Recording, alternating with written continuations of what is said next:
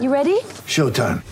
On May 3rd, summer starts with The Fall Guy. Let's do it later. Let's drink a spicy margarita. Make some bad decisions. Yes. Audiences are falling in love with the most entertaining film of the year. Fall guy. Fall guy. Fall guy. That's what the poster said. See Ryan Gosling and Emily Blunt in the movie critics say exists to make you happy. Trying to make it out? Nope. Because I don't either. It's not what I'm into right now. What are you into? Talking. Yeah. The Fall Guy. Only in theaters May 3rd. Rated PG 13. When you need mealtime inspiration, it's worth shopping Kroger, where you'll find over 30,000 mouthwatering choices that excite your inner foodie. And no matter what tasty choice you make, you'll enjoy our everyday low prices, plus extra ways to save, like digital coupons worth over $600 each week. You can also save up to $1 off per gallon at the pump with fuel points. More savings and more inspiring flavors make shopping Kroger worth it every time. Kroger, fresh for everyone. Fuel restrictions apply. This is the Winning Plays Podcast on the CLNS Media Network, the leading online provider for the NBA's winningest franchise. All right, brand new edition of the Winning Plays Podcast is here, the last one of the year 2021. My name is Brian Robb. Bring aboard our usual co-host here, Ryan Bernardoni, um, hopping in for. Is this should this just be the Good Riddance to 20, 2021 Celtics podcast, Ryan? Is that is that the fair way for us to describe what we're going to get into today? Probably, yeah. It, good riddance to 2021. Um, 2022 can't. Well, maybe it can be worse. Let's find out. it's like, we'll just, that'll be the that'll be your tag. Like, well, it can't get any worse. Well, maybe we'll we'll find out. Um, yeah. So we're uh, recording this on Thursday morning after the Celtics uh, shot nine percent from three point range against the Clippers, and which was not, by the way, their worst uh, three point shooting night of the year, um, and that uh, helped them come up short against the oh very much undermanned Los Angeles Clippers team on the heels of losing to uh, even more undermanned uh, Minnesota Timberwolves team. And so, I mean, we don't need to get into these games specifically too much because why do that to ourselves? Why do that to our listeners, Ryan? But there's let, let's let's play like I don't want to. Should we call it the blame pie game? Like in terms of what's happening to the Celtics right now, if you're looking at a strictly personnel, b coaching, c um, roster construction, i.e., like you know front office decision making. Where this team is at right now, are they are they three games under 500? I don't have the standings up in front of me. Here. Is it? Yep. 16 and Oh, 19. Yeah. So they're three games under 500 here. They've been ravaged by COVID, but so has everyone else in this league. Um, injuries also a factor here. But where where do you start there in terms of like pointing to? Obviously, it's a combination of all three, but where do you start there in terms of where this team is is at right now in this year? uh, uh, everybody gets their share of blame, I suppose. Um, if If you have to pick If one, if you have to pick the top one, yeah so i mean if you're talking in terms of like where they are as a in the sort of title contention you know big picture goals of the franchise then then you start with roster construction in the front office. But i don't think either of us are really talking about that. No, uh, the first blame is luck. It's injury and luck. Uh, you can you can apportion blame beyond that but you do have to start with with that. I, I think that there is still a core of a good team that has simply never played together for more than a game or two in a row. Um, and and yesterday, with you know going four for for forty two is in some amount luck. There's some amount of personnel and, and coaching there, but a good portion of that, like you can't have a night that bad and not say that some of it's luck. Some of the fourth quarter foibles are luck. Um, but the first and, and foremost one in that is is injury and health. So there's two teams in the league this year that have not had a single lineup play over 100 minutes, and the Celtics are one of them. And at the same point in the season last year, there were five teams that had not had a single lineup that was able to play 100 minutes together, and the Celtics were one of those. So you do have to start there and say that, like, the core of the team of Jaylen and Jayson, Smart, hopefully as a point guard, Robert, Robert Williams, Grant Williams, you know, Kemba last year whenever he was healthy, rarely Al Horford this year when he's playing well, more commonly, but not as consistently as it was at the very beginning of the season. Some number of younger or veteran role play. You know, sort of pick and choose which ones you want. Like there's an eight or nine man team there this year, just like there was last year, that was completely fine. That could have been a you know could be a four or five seed, um, and they just they they're never on the floor. So how do you really judge it? Like they get on the floor for one game, and, and I think everybody now has the same sort of dread of like, oh, the Celtics have nobody on the injury report. Who's about to get hurt, or what yeah. six players are about to come down with COVID? And and it is really hard to separate those things and sort of evaluating, you know, Ime Udoka or how these players fit together because they never get to play together, um, or or the front office. So I, I think that that is the first thing that you have to you really have to like say yes first and foremost we will talk about all the other stuff. The team has had outrageously bad COVID luck, injury luck, everything else.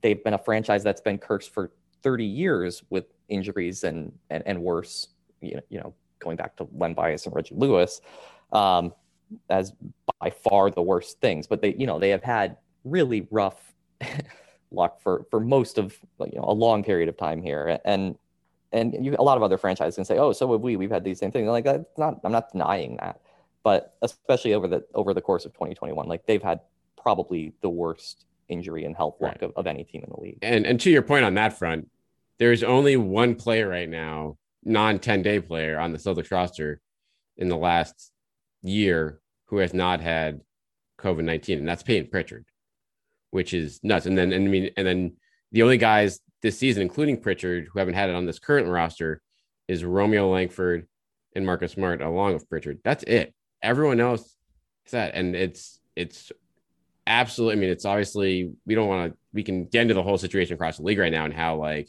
you know disturbing it is, and hopefully all these guys long term are are perfectly fine coming out of this, given how widespread it is right now. But it's out of any team in the league. I mean, the Celtics were impacted more by it than anyone last year, and we're pretty much moving in that same direction this year. They're they're up the par of this outbreak as much as like the Bulls and a bunch of other teams that who've had games canceled. Yeah, and, and so there are some other teams that I think have had have had to sign as many 10 day players, have had as many players missing. And some of those teams you can attribute some of the same problems too. So I think the first one would be Atlanta, right? Atlanta's a right. game further or a half a game behind even the Celtics and, and obviously went um, to the conference finals last year, and we're looking like this was going to be a, a really positive season for them. And they've been ravaged by by these sort of problems as well. Um, and there, are Dallas sort of similarly, Dallas is under 500 as well. They've had a ton of COVID problems, um, but there are other teams. Brooklyn has Kevin Durant, so they're sort of in a, a different class as a as a franchise at this point. Been able to handle um, it a little better. But Charlotte and Chicago have both been have, have had sort of as much of a problem this season as the Celtics have, and um, have come through it in terms of like raw numbers. I think Chicago's been a little luckier in terms of like what players have been out at what times and what combinations and things like that, which have allowed them to be to have some amount of more uh, consistency. Um, you know, they have the major injury of Patrick Williams, which sort of also goes into that. You know, a lot of the games that they've missed and, and things like that. But they've had to sign a lot of ten days. But um, so again, some some amount of like luck falls into that, but there is just problems of roster construction here that the team has not been able to weather it. But the the real thing is like that the weight of the last year, I think, just sort of pushes everything down. It's like you never get to see the team together, and so how do you judge who you should be playing, even in some cases, or or what you should be looking for in the free agent market or the trade market? Because like what are you basing it on? Like, you know, 50 minutes of play for some of these these units. There's just nothing there that's been able to build up. Whereas you look at, you know, teams like like Utah who have just haven't had anything, right? There or they've had every team has had some things, but like they've had been able to play like their core of guys. And it's like, oh, why do they have this like historically amazing offense? It's possibly because they have a coherent group of players who play together every night in a good offensive system and they're going up against these like mash units who are learning the defense, you know, have played five different defenses in the past month because they've been on five different teams, cycling through like getting waived from one team and immediately picked up on a 10 day and then off this because they got, you know, oh, they're, they're just, this, this season has become something that's impossible to follow, impossible to draw any real conclusions from, impossible to use to predict what's going to happen in the second half of the year. And that makes it very difficult to you know to sort of work through things. But again, that that doesn't mean that there's no blame or no disappointment in the fact that they are 16 and 19. But yeah, I mean, you do you do still have to start there and and say like that needs to be a factor in like, hey, don't yeah, you probably shouldn't trade jayson Tatum because you're 16 and 19. Right. Um, or measured response. You know, yeah, uh, or you know, you can make the argument for like, oh, okay, could you you know could you trade jaylen Brown? But it's like, it's not like we're going to trade Jaylen Brown for uh, matching contracts and future draft picks and try to win 10 games the rest of the year or something like that. Like, I don't think that's a, a reasonable response. There, there could be conversations around trading any player. I'm not saying that, that that's the case. Um, and it doesn't have to be just fringe stuff. You can be more bold and, and advocate for bigger things than that. But like, if you're doing that, you at least have to admit that like you are trying to break up a team that you have never actually seen play together in the first place. Right. So, I mean, we have six weeks left essentially to the trade deadline for so there the clock is ticking and the time is getting short to make that evaluation and like as you point out way you know actually getting a a reasonable sample size with a a full roster versus taking enough out of this year and last year and being like okay i think we know enough here even though we're never going to get to see uh, as much as we want out of these guys together before making some necessary moves i think it's fair to say that we know some of the needs regardless for this team, whether they've been in and out the lamp. And I guess my other question too now is does does some moves just simply need to be made from a roster standpoint by the front office to make things simpler for Ime Udoka or just take take make rotation management better for him because right now even through all this I don't think he's handled it well. I think he's made mistakes on a, a variety of fronts, which happens with rookie head coaches, which is, you know, is not, you know, obviously the players on the, the court are first to blame on a lot of things, but when you're, you're playing Payton Pritchard 45 minutes a night one night, and he clearly has nothing left. And then you're playing a 2 3 zone defense in the Clippers, and you're taking off Grant Williams on, off the floor, the one guy who's hitting threes on the night um, in the for most of the fourth quarter. It's just things like that on a game by game basis, Ryan, I feel like you wonder um, if that's something with the front office will will try to take care of, or just try to you know make it clearer to Ime going forward. Like, hey, this is we need to operate as knowing that we need shooting first and foremost on the floor pretty much at all times, especially when Jayson Tatum is not in the game. Yeah, I mean, I said yesterday on on the Twitter machine that um, that I think he's been one of the worst coaches in the league this year. Now, he's a first year coach. That shouldn't be all that surprising. I'm not saying that they should fire him because I don't think they should. Um, Brad Stevens in his first year, for all that the team did some nice things in terms of like, you know, little engine that could overachievement, there was a lot of stuff in there that he was openly talking about, like, oh, I don't know how timeout management works in the NBA, right? Like I'm learning on the fly on some of these things. And I don't think those are the problems that that Udoka has because he's been around the NBA and in the NBA for a long time. So they have different issues. Um, but yeah, his roster, his sort of management of the rotation has not impressed me from the beginning. Uh, and some of the things that we knew were going to be problems and that needed, like you were going to have to make some concessions to other things in order to rectify them. Number one being that the team does not have enough shooting. And so you cannot play lineups that are just like old reliables that can't shoot. And you have to take some risks with other players who might be bad. Like I'm not saying that Nesmith and Hauser are going to prove to be amazing players, but like you have to take risks because you're losing the games anyway. You're just losing the games under the weight of not having enough shooting out there. And this is exactly what we talked about last time we we recorded. That was like the problem, first foremost problem once you get past health, which we've already talked about, is not like necessarily this idea of like effort. It's you don't have enough shooting. And the shooting you have, you're not playing in any sort of like consistent, understandable way. Or you're playing it too much when you run, you play Pritchard 45 minutes. yeah. Well, that, and that's, a, yeah. I mean, the whole thing with Pritchard being going from out of the rotation to having to play too many minutes is partly management and obviously partly COVID and the fact that he was the, the only healthy point guard who had been on the roster for more than 12 hours when. Well, when no, they, no. I'll, I'll, I want to fire back at that. But though. why, why was Brodric Thomas on this roster period if he couldn't get into yeah, that Minnesota game? No, absolutely. Like, That's what I'm saying. Like there is some amount of like, this is a bad situation. But like Greg Monroe signed six hours before the game, and the coaching staff for Minnesota put him on the floor and said, "Go and play," and and he was able to play. And like the Celtics have signed these ten day guys and then just not used them. Uh, Joe Johnson at this point seems like it was more a novelty than anything else. Uh, you know, they Justin Jackson came in and then immediately got COVID, right? Like he, he actually might be a useful player for the roster in the state that it has been for the last couple games, but then it wasn't available. But like, yeah, they needed to go out and and obviously find a veteran point guard for a 10 day who like the the front office was, you know, could get to sign and that the coaching staff would play. And obviously people go Isaiah Thomas, Isaiah Thomas, that's what you're talking about, right? And it's like it would have been fine. But there's others.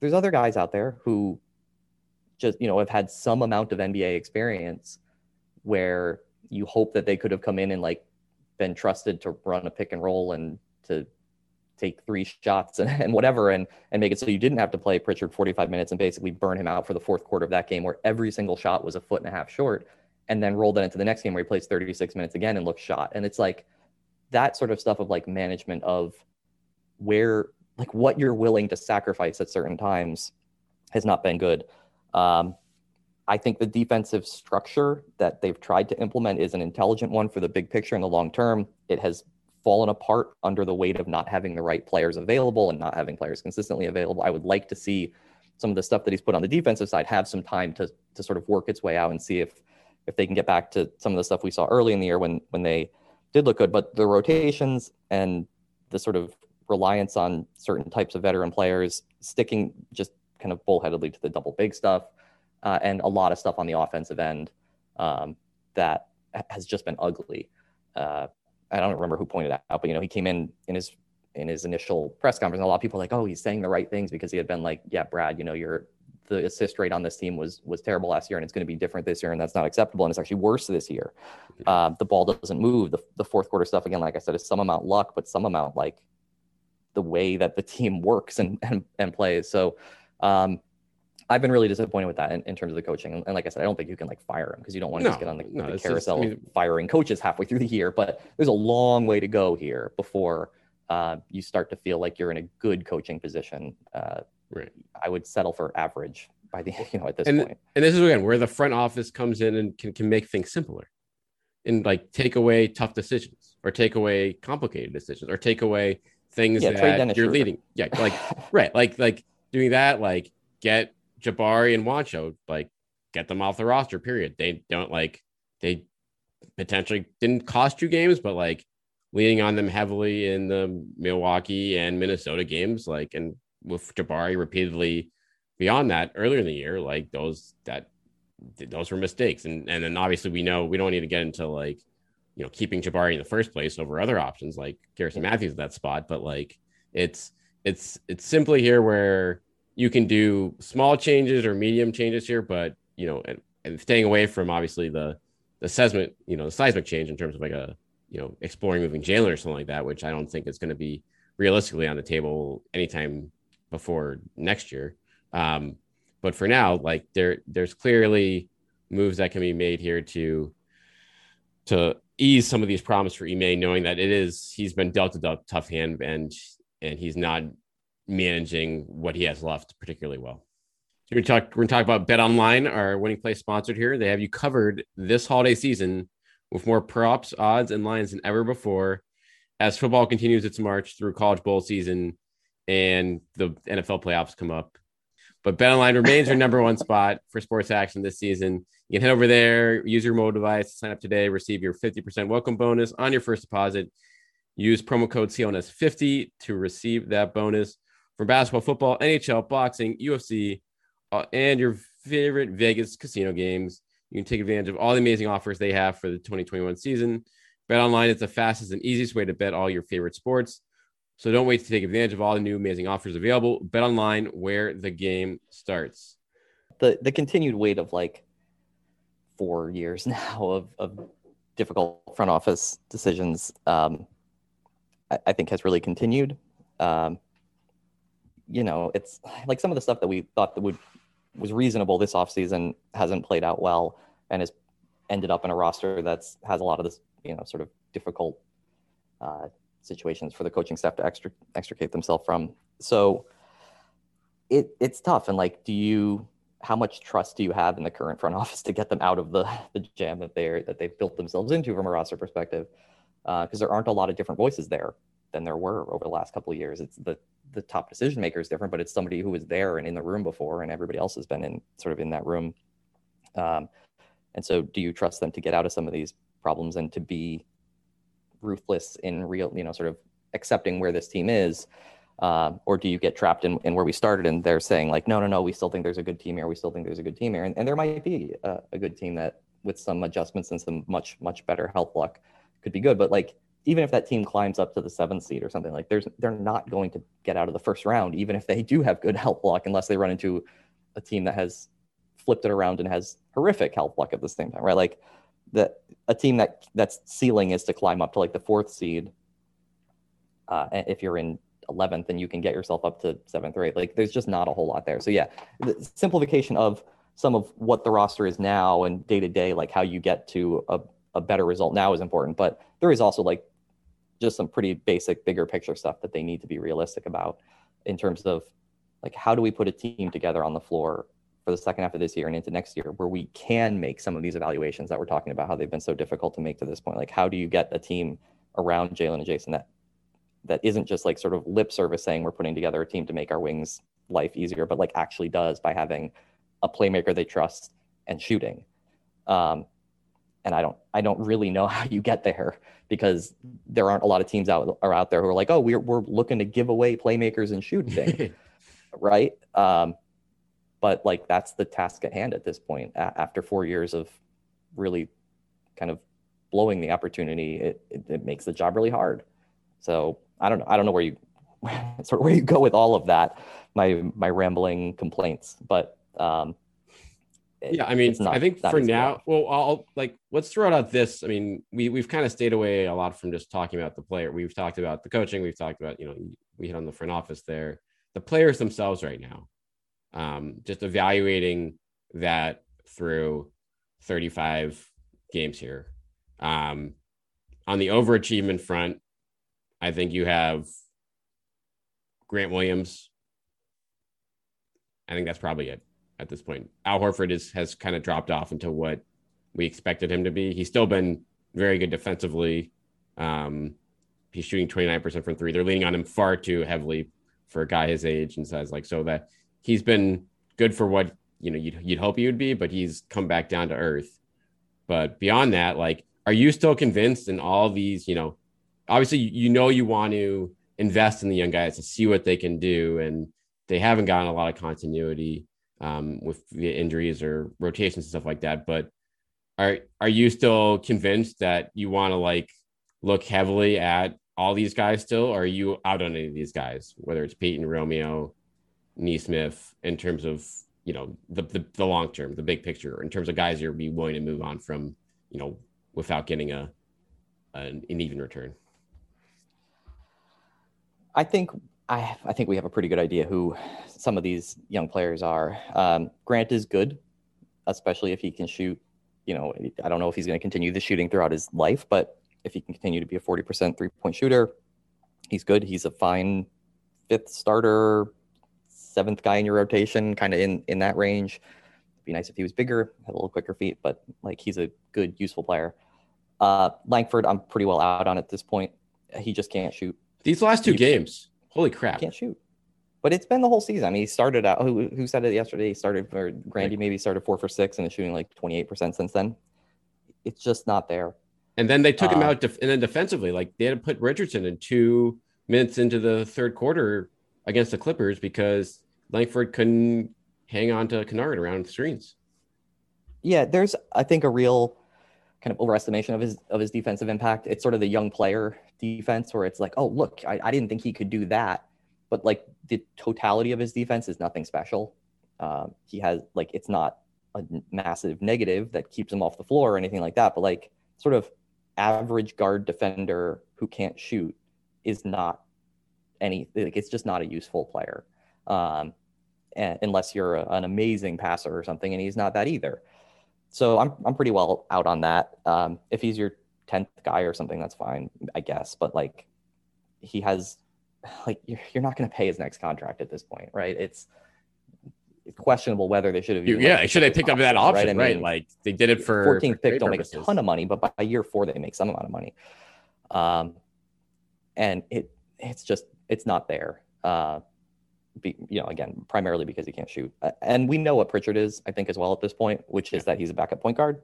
Uh, If you try to play him 45 minutes a night, it overextends him, it exposes him, and, and he can't do that.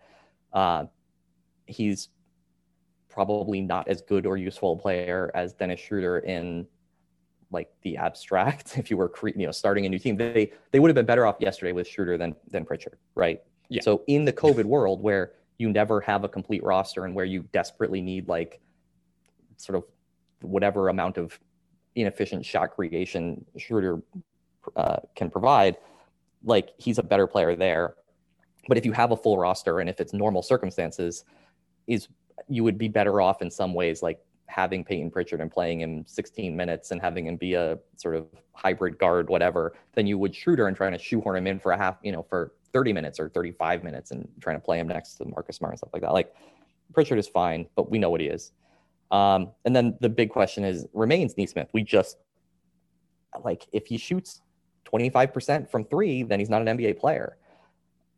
You have to believe that there's a better shooter there if he had consistency in, in minutes. And and if there isn't, then again, like, but you have to invest some amount of time and and like actual NBA playing time into into seeing if if you can actually get shooting there because the other stuff there is better.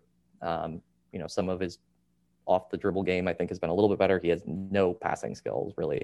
Um, but the energy and defense and rebounding, I- don't think is like worse than Langford, right?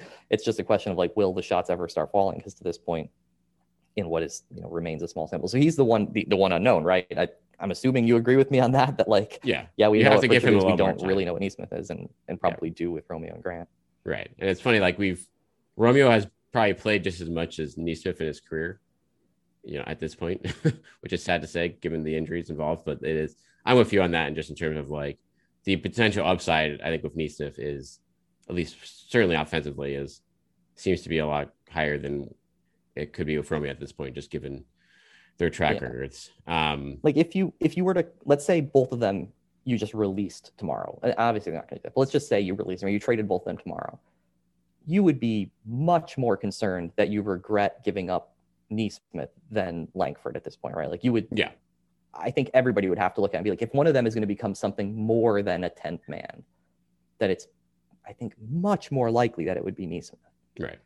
Um, and so you have to, to give him those minutes. Now, there is a problem here that we're talking about two late lottery picks Right. and a mid first round pick, and none of them we're talking about being like game changers of any way. No. These are all players we're talking about, like, hopefully they can be a rotation. Grant, I think we're saying can be a rotation player. The other three are sort of saying, like, well, those picks just sort of disappeared into the ether and were, were burned, um, which is, again, more of an indictment of like the last couple of years than, than anything that you're talking about right now.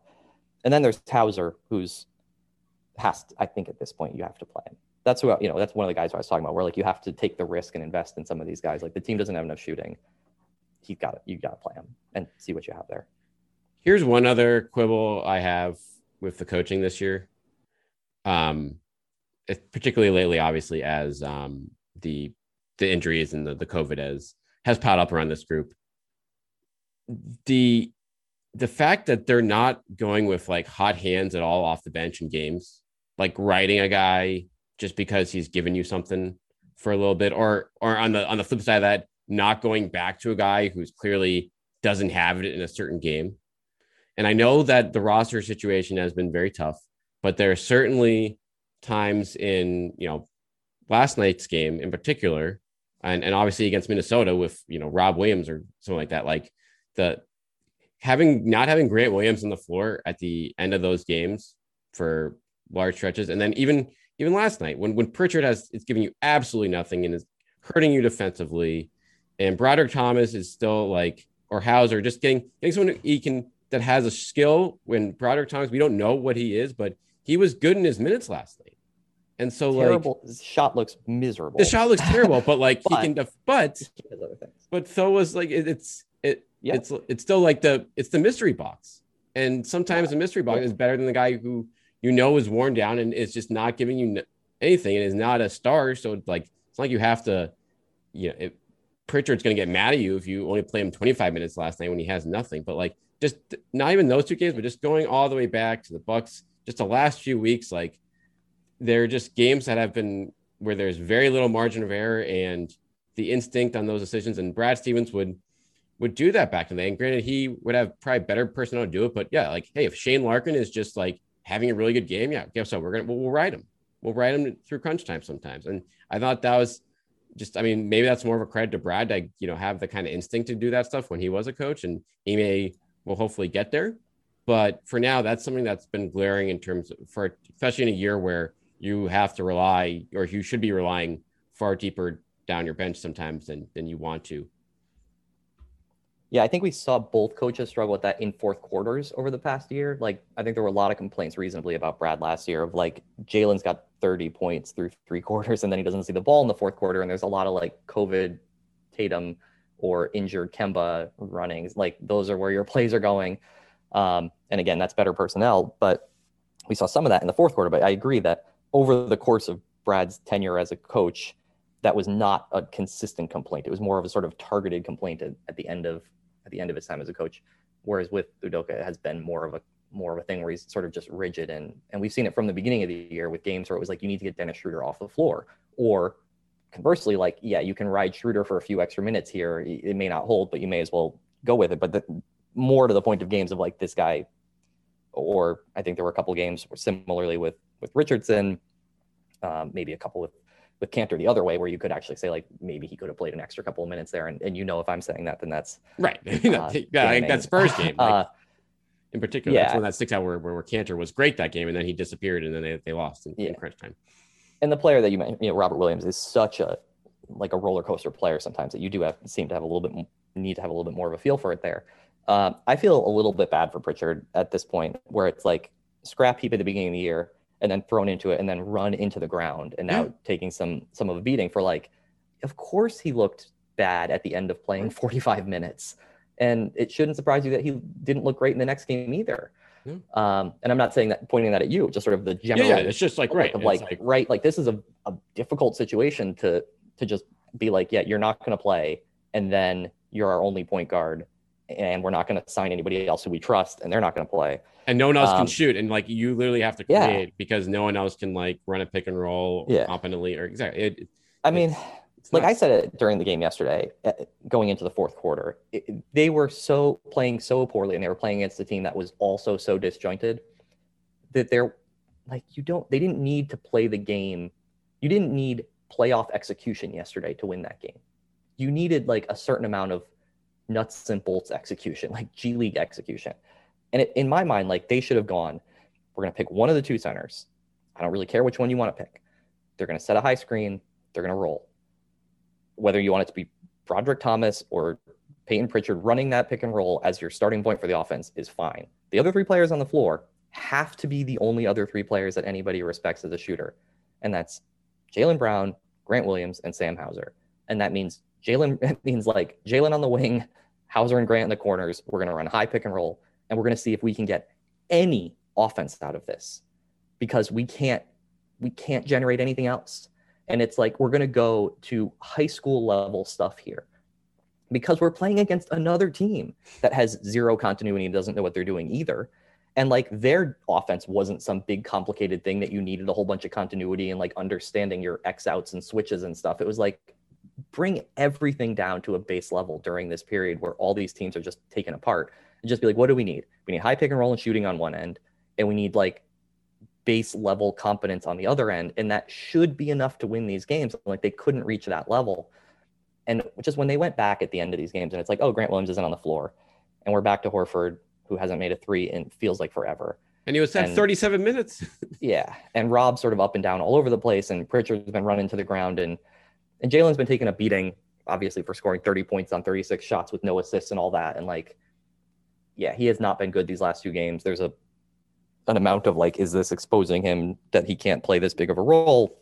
No, he's Have not a number one option. That's like that's like he's I feel like that's a fair. yeah. yeah. he's not. We, I think yeah. neither of us ever um, thought he was, and that's like obviously been proved even more so in the last week. Yeah, and there's a ton of problems there, but like the solution to that problem again to me is just you, you have to lean at, at some point into simplicity and into like what are the basic building blocks of NBA basketball. And and again, it's like pick and roll and shooting and and don't be terrible on defense. And and they just they just couldn't get there yesterday. And a lot of those shots at the some of the amount of shooting at the end is like they were jacking up threes in, in the last couple of minutes. So it sort of skews things even further on on some of the bad bad stuff. But like you had 36 minutes of watching that game leading into the fourth quarter where you're like, we we can't do these certain things and we can do these other things, like lean into them. And they just, you know, seven minutes left in the game and they're like, we're going back to the stuff that hasn't worked in the last two games. And it's just really frustrating. All right. So we say this, there is some light at the end of the tunnel here. After you play the Suns on Friday, which I assume Tatum will be out for, maybe you'll get Schroeder back for that one with the new rules. We'll find out in terms of the the isolation um, being cut down to six days. But then after that, you have home Orlando, home San Antonio, the Knicks twice in a row, the Pacers twice in a row. You're still amazingly, Ryan. You're you're three games under 500 here, and I think you're still only two and a half games out of sixth place. Yes, you're two and a half games behind the Sixers, and you're you're four and a half games behind the Cavs, who are who just lost Rubio and have had really tough injury and COVID luck lately. So my guess is they're going to be falling back to the the pack a bit. So on paper, you can salvage this if you, like you said, get that team together that you think can work in in the next few weeks and start putting together some consistency. Will we get there, or are you expecting more of this and then selling season to potentially begin for this group? Who knows? Asking is sort of thrown all. I mean, so uh, like you had to some like base questions of this, like will players contract the Omicron variant a second time? Right. Right. Like, are you like like Josh go through a period? Yeah. Well, um, he may be special circumstances here, but like, yes. will players who have been, you know, appropriately vaccinated, um, will they contract the, the disease a second time? Is that possible? Is the fact that they're playing in 20,000 seat arenas and traveling around the country every day, does it makes them particularly susceptible, you would think, uh, and high risk individuals? And like, will they just keep getting the disease over and over again? Um, and like, I don't, we don't just don't know the answer to that, right? We don't have enough information. There was a thought early on, it's like you get it once and you are unlikely to get it a second time but this is a, a, much different disease it seems at this point. So like it's hard to, to answer some of those base questions. But as a team for where they are they have the 11th best net rating in the league. They have the 11th best srs simple rating system um, which is you know basketball references like basically strength of schedule plus net rating. 11th best in the league. They have had the seventh hardest strength of schedule. Strength of schedule right now is really wacky because you sometimes play very good teams that have no players so it's kind of hard to understand even what, what that means. But the remaining strength of schedule after the Phoenix game is, I think, the easiest in the league. Um, the big home road split that we talked about at the beginning of the month has now gotten back to normal. So they no longer have like a ton of home games coming up because they've now played quite a few of them, finishing up with with Phoenix here. Um, so that part of it's a little bit gone. But like again, like the the fundamentals of a perfectly reasonably good team are there you have a hole you have to dig out of now so you can play you know two or three games better from this point of the year the rest of the year than say the heat but like the gap to the heat is more than that so it wouldn't matter right? Like are you what are these teams you're really going to catch and how many of them can you can you overhaul and get out of play in game territory? Because if you're in playing game territory you're going to end up playing you know brooklyn or milwaukee or somebody like that in the first round. You're going to lose in the first round anyway. Like it probably doesn't make much of a difference where you where you land and you very much have a question at that point of would you rather just be in the lottery? Um, which I think is a totally reasonable question at, at this point already. But sure. Um, but yeah, I, just to go back to it, right? Like 11th in net rating, 11th in SRS. They played a difficult schedule. They have an easy schedule coming. Like if they get healthy and put that normal team together and make a couple of roster tweaks that simplify some things and don't shoot historically awfully every you know once a month or once a week then they can still finish in sixth, right? um, how much value do you put on finishing sixth is, is a, a question that each individual fan has to answer and how you know the franchise has to answer. But like, I don't know, I, there's not you have a chance against the Bulls in the first round, and then Yeah. then what happens?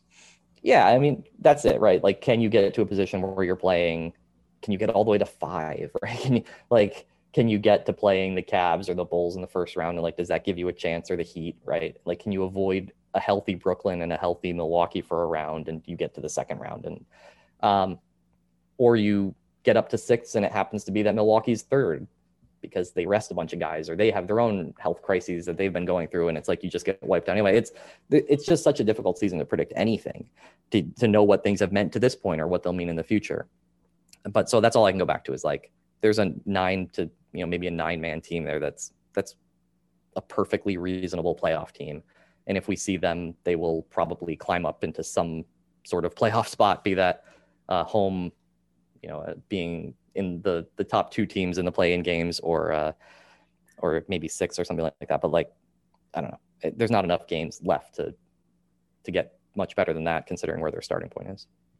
Yeah, it's it's safe to say there won't be any serious buying done for this team for this for the present at this point. I think that and No, I mean, there's selling that is buying at this point, right? right, like right. trading That's- Schroeder, possibly trading Richardson. Those things are you are buying a draft pick at that point, right? Like that is you're a seller, but uh, that's just sort of reasonable stuff to be doing. And then there's also the question of are they going to try to get out luxury tax and like are they going to be looking to Oh, dump money I, as opposed I to bet there's a hundred. It's like Juancho is Yeah. going to be attached to any useful player that they trade, and then and then you obviously will have, I think, like the Horford and Smart question in terms of Yeah, like, I mean, there's are- stuff are like you gonna will, will some team come pay a, a, a, ransom? You know, not a ransom, but a, a hefty price, a contender to to get one of those guys to come off their bench and and Yeah, really you know, do they end up trading Schroeder not even for a draft pick, but you, you know, you trade Schroeder to to Dallas into their trade exception, and they get you know they they take Juancho and send back a little bit less money for him, and like you literally you all you've done is cut seven million dollars. well, they should be absolutely ripped if that nothing happens. else. like, I'm just that would- saying it's possible right, no, but it's very possible. I think it. I um, they will. But if if they do something like that without getting back any actual like benefits beyond getting out of the tax, then Mm-hmm. that's like obviously Like, what are they? This was not a good executed game plan from the start this year, then. But Schroeder's only worth a second round pick. And they and teams regularly spend a second round pick to get out of luxury tax, right? And it's like that is complete, I think, well within well within the the realm of possibility of what they'll end up doing. It's just being like, we're not even gonna get a second round pick. We're we're just gonna get just duck Just get the money. Yeah. What are you like? What do you t- like for Smart and Horford? What I mean, Horford obviously much less in terms of what you would be willing to take to get off of him um, at this point. Like, is he? Uh, are you expecting? Is, is this getting off his fourteen million dollars for next year enough to move Horford at this point? Like, when you're if you cut that guaranteed money for next year down considerably and get out of the tax this year. Um, I mean, I don't care about the tax anymore. Like, if you're asking me what I think that they would take, Yeah. as opposed to like what I would what I would like them to do or I would like them to take, like it wouldn't shock me. I don't think there's really a trade partner out there for him. The money's just too big this year, and um, you know, we can talk about the the trade partners of like a buy trade where you trade three first round draft picks and two swaps along with Horford and try to get something, Yeah. something better, uh, which is a different conversation. But in terms of like You don't think there's someone who's going to come in and like really Yes. want Al Horford. I mean, uh, we've talked about Golden State as being like one, but like they're not going to make that that big of a shift now, especially with the way Horford's been playing recently. Um, I don't think they'll see him as like a significant upgrade worth trading, you know, something real. Smart. Uh, the question with Smart, and, and I know we were sort of going long in a field on, on a number of different things that I've been posing is just like, will his teammates and will his coaching staff ever trust him? The fact that I trust him to think, and I think that you can sort of like I was saying about Payton Pritchard, like simplify your your offense in fourth quarter, but not simplify it to the like Stone Age uh, isolation stuff that they're doing with like Tatum or Schroeder or whoever, and just being like, we're just gonna run really simple high pick and roll with players around a point guard and a roller who can shoot, and like we're gonna kind of play that kind of like Smart can do that, um, but they don't appear to trust him to do it coaching staff or his teammates, whatever it might be. And like, if you're never going to get there with where he can be a point guard, we know he can't really be a shooting guard. and he's not going to play on the wing because they have Jaylen and Jayson. Like you're not going to try to play him up position like that. Like he he's either a point guard or not a Celtic. Um, and if he's not a Celtic, then like that opens up a, a whole other world of conversations, right? Like, do you trade him for the Kyle Anderson type players? And you don't trade Schroeder. You say Schroeder is going to be your point guard uh, for this year, and then you'll figure it out going down the line.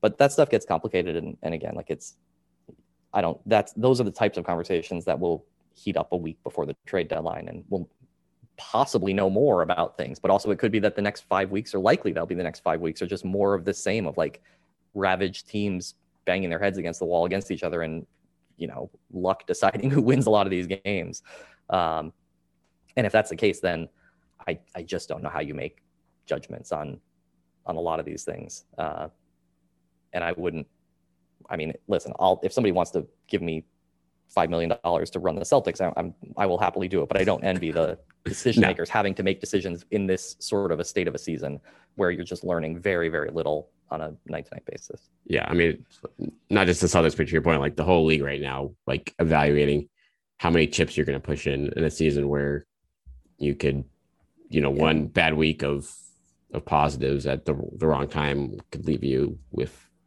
you know, nothing to show for it. So yeah, you trade a bunch of future assets, uh, and then three weeks later, there's such a bad outbreak that the league has to shut down. Like it's not completely out of the question that that will happen, no matter how much they want to want to ignore that, or that you have, even though you're playing in the summer, that this just continues on, and your playoffs are contested between, you know, teams that have five healthy players. Be a Be lot of fun fun. to, to Yeah. trade three first round draft picks and get to the playoffs and have nobody that you traded for allowed to play. Right. Could be fun. Could be a lot of fun here. But in the That's the word for meantime, yeah, well, we'll see. But for it should get better for the Celtics in the next couple of weeks. Keyword being should. Um, but Ryan Bernardoni, follow him at Danger Cart on Twitter. Thanks as always for popping on for covering pretty much every single angle you can look at for this team right now. It's uh it's been a rough 2021, but what was your what was your saying again from the, the, the stop start of the podcast? It can't get worse unless can't- it does. so worse is by as we turn the calendar forward. Uh, in the meantime, rate, review, subscribe to the Winning Plays Pod. Uh, we'll be back with you in 2022 with Ryan and a host of other co-hosts as we go through. And um, as always, thanks for listening. Stay um, happy and healthy out there, everyone.